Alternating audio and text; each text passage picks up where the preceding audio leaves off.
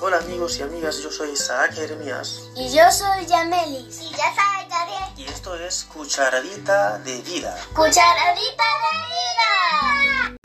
una meditación cortita, interactiva, basada en un versículo de la palabra de Dios.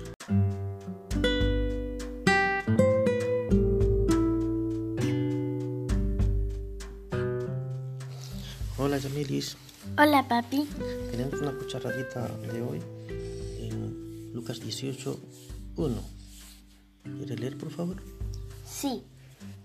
Y les refería Jesús una parábola para enseñarles que ellos debían orar en todo tiempo y no desfallecer.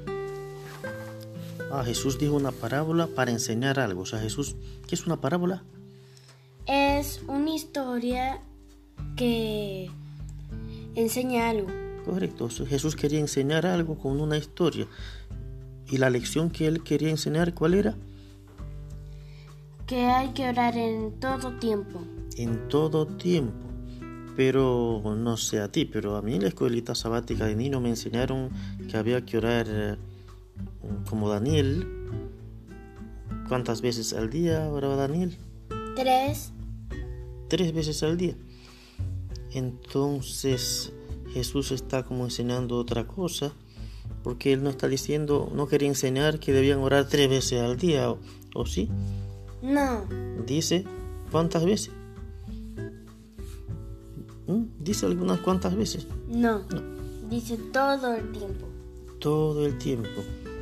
¿Y será posible orar todo el tiempo? Sí.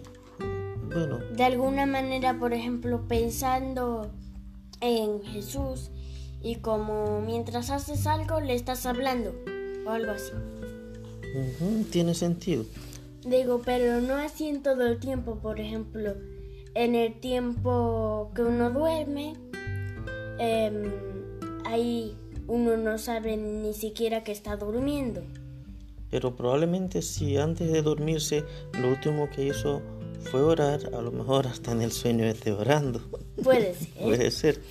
Pero en todo tiempo quiere decir que no hay que tener un horario. Bueno, voy a orar a las 9 de la mañana, a las 12, a la- en todo tiempo. O sea que en cada hora puedes orar, puedes hablar con Dios, porque es como que tú tengas el celular y tú abres una conversación en WhatsApp y la dejas abierta y Él nunca la cierra. O sea, Él nunca cierra la llamada, Él siempre la tiene abierta. Wow. Entonces, a la hora que sea que tú le hables, Él está ahí y, para escuchar y para responder. Por eso una escritora cristiana dijo que la oración es la respiración del cristiano. ¿Y cuando uno deja de respirar en el día? Nunca. Nunca. Si deja de respirar, ¿qué pasa? Mm, Se... Se muere. Se muere. O alguno quisiera intentarlo para, para experimentar, claro, se muere. Porque necesitamos respirar para vivir. Asimismo necesitamos orar para nuestra vida espiritual. Cuando encasillamos la oración a solo un horario, dejamos de respirar, nos morimos. Imagínate que yo diga, bueno, yo voy a respirar eh, antes de comida, voy a respirar eh, a la hora de acostarme y a la hora de ir a la iglesia. Esas son las horas de yo respirar, ¿te imaginas? Eso sería muy loco Mm, Bastante loco, y peligroso. muy peligroso. Ahora Jesús quiso enseñar a la gente que había que orar en todo tiempo. Y para eso se inventó una historia, que es una parábola.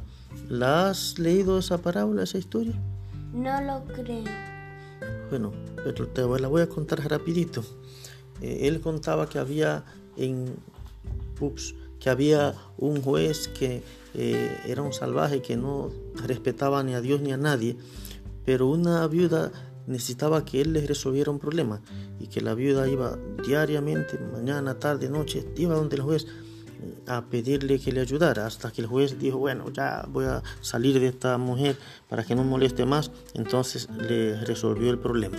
Entonces Jesús dice, bueno, si eso es un juez que no quiere a nadie, que es un animal salvaje, eh, y para que no lo molestaran tanto, les resolvió el problema a la viuda, cuanto más Dios, que no es como el juez, al contrario, Él es un padre amante y que quiere resolver nuestros problemas, con más razón Él lo va a hacer si nosotros día y noche estamos también en oración como respiración. Así que nos despedimos de la cucharadita, ¿sí? Hasta la próxima cucharadita. Bye.